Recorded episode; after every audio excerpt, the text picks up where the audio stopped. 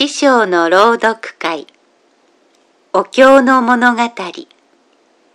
花岡大学仏典童話全集3より。大乗本上新刊行第4大きな手。1インドのある国に王様がいた。50歳に近い。子供がなかった。一人でもいい。自分の子供が欲しいな。と思い続けていた。も、ダメかな。とも思っていた。そんな矢先に子供が生まれた。女の子であった。女の子でも構わない。王様の喜びようと言ったら、旗で見るのも微笑ましいほどであった。王様は目に入れても痛くないくらい可愛がった。実際綺麗な子だった。パチッと開いた目は朝露に濡れた木蓮の花のように明るい。すくすくと大きくなった。素直ないい子だった。お月の女たちも、お姫様？お姫様？と奪い合うようにして可愛がった。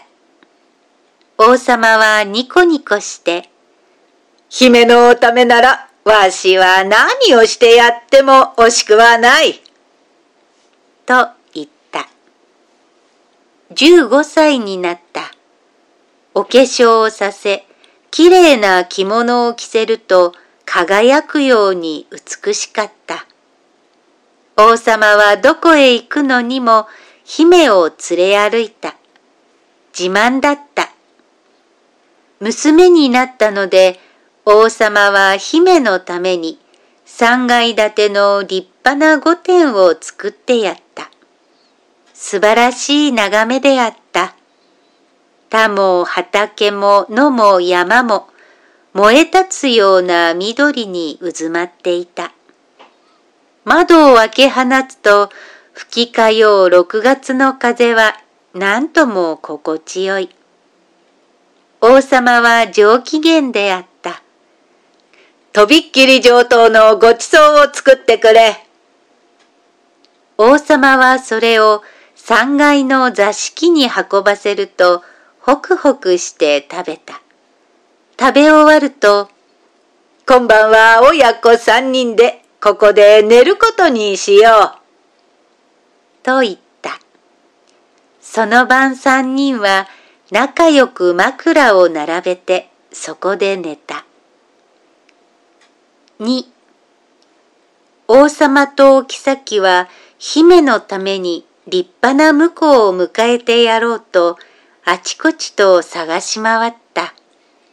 隣の国の二番目の王子を迎えることに決まった。幸せなことに大変しっかりしていたし、心の優しい男だった。姫も気に入った。よく夫に仕えた。とても仲良く暮らしていた。王様を助けて国を治める仕事もテキパキとやった。王様は言った。いつ国を譲ってもよい。わしもこれで安心だ。欲を言えば早く二人の間に王子が生まれてほしいことだ。そのうちに元気な男の子が生まれた。若い親たちは喜んで、まるで手のひらの上の玉のように、その子を大切にして育てた。おじいさんの王様とおばあさんのお妃の喜びは言うまでもない。二人はしょっちゅう三階建ての御殿へやってきて、孫ってまた格別かわいい。と、目を細くして可愛がった。本当に可愛い顔をしていた。父親に似てふっくらと丸い頬をしていた。母親に似てきれいに澄んだ目をしていた。小さいのになかなか利口だった。そのうちによちよちと一人歩きができるようになった。それがまた何とも言えないくらい可愛いが、危なくって片時も目が離せない。王様は、もしものことがあれば大変だから気をつけてやるんだよ。と、口癖のように言っていた。別に仕事のない姫は、その世話をかかりっきりでやっていた。ところが、ある日のことだ。何かのことで、ひょいと子供から目を離した。その隙に、幼子はよちよちっと三階の手すりへ歩み寄り、それに這い登っていた。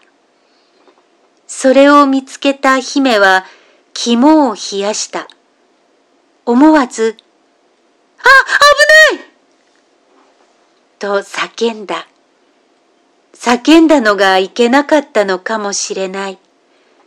幼子はびっくりしたように振り向いたかと思うと手を滑らせ、あっという間に真っ逆さまに下へ転げ落ちていった。しかもどうだ？下にはいつの間にどこから現れたのか飢えた大きな虎が口を開けて待ち構えているではないか。そして落ちてきた子供を見ると飛びつくように駆け寄り、その体を頭からガリガリと食べ始めたではないか。そのむごたらしさは見てはいられない。手すりに駆け寄った姫は、その子の母親としての驚きと、悲しさと、恐ろしさのあまり、狂ったように声を上げて、うわと泣き出した。三自分の上げた泣き声で姫はふと目を覚ました。するとそこには優しい夫も可愛い子供も恐ろしい虎もいない。15歳の美しい姫はお母さんの置き先にしっかり抱かれながら寝ていた。お妃は姫を抱きしめながら優しく言った。何か恐ろしい夢でも見ていたんだね。大変苦しそうにうなされていたよ。姫はこっくりうなずいて、ほっとしながら、お妃の胸に顔をうずめて、あ、よかったと言った。4お経にはこの話を次のように結んでいる。私たちが生児の区会に輪廻するのは、この姫の夢と同じである。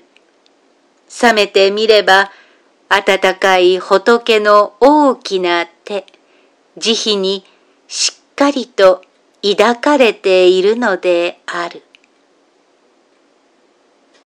大乗本上新官業第四きな手おしまい。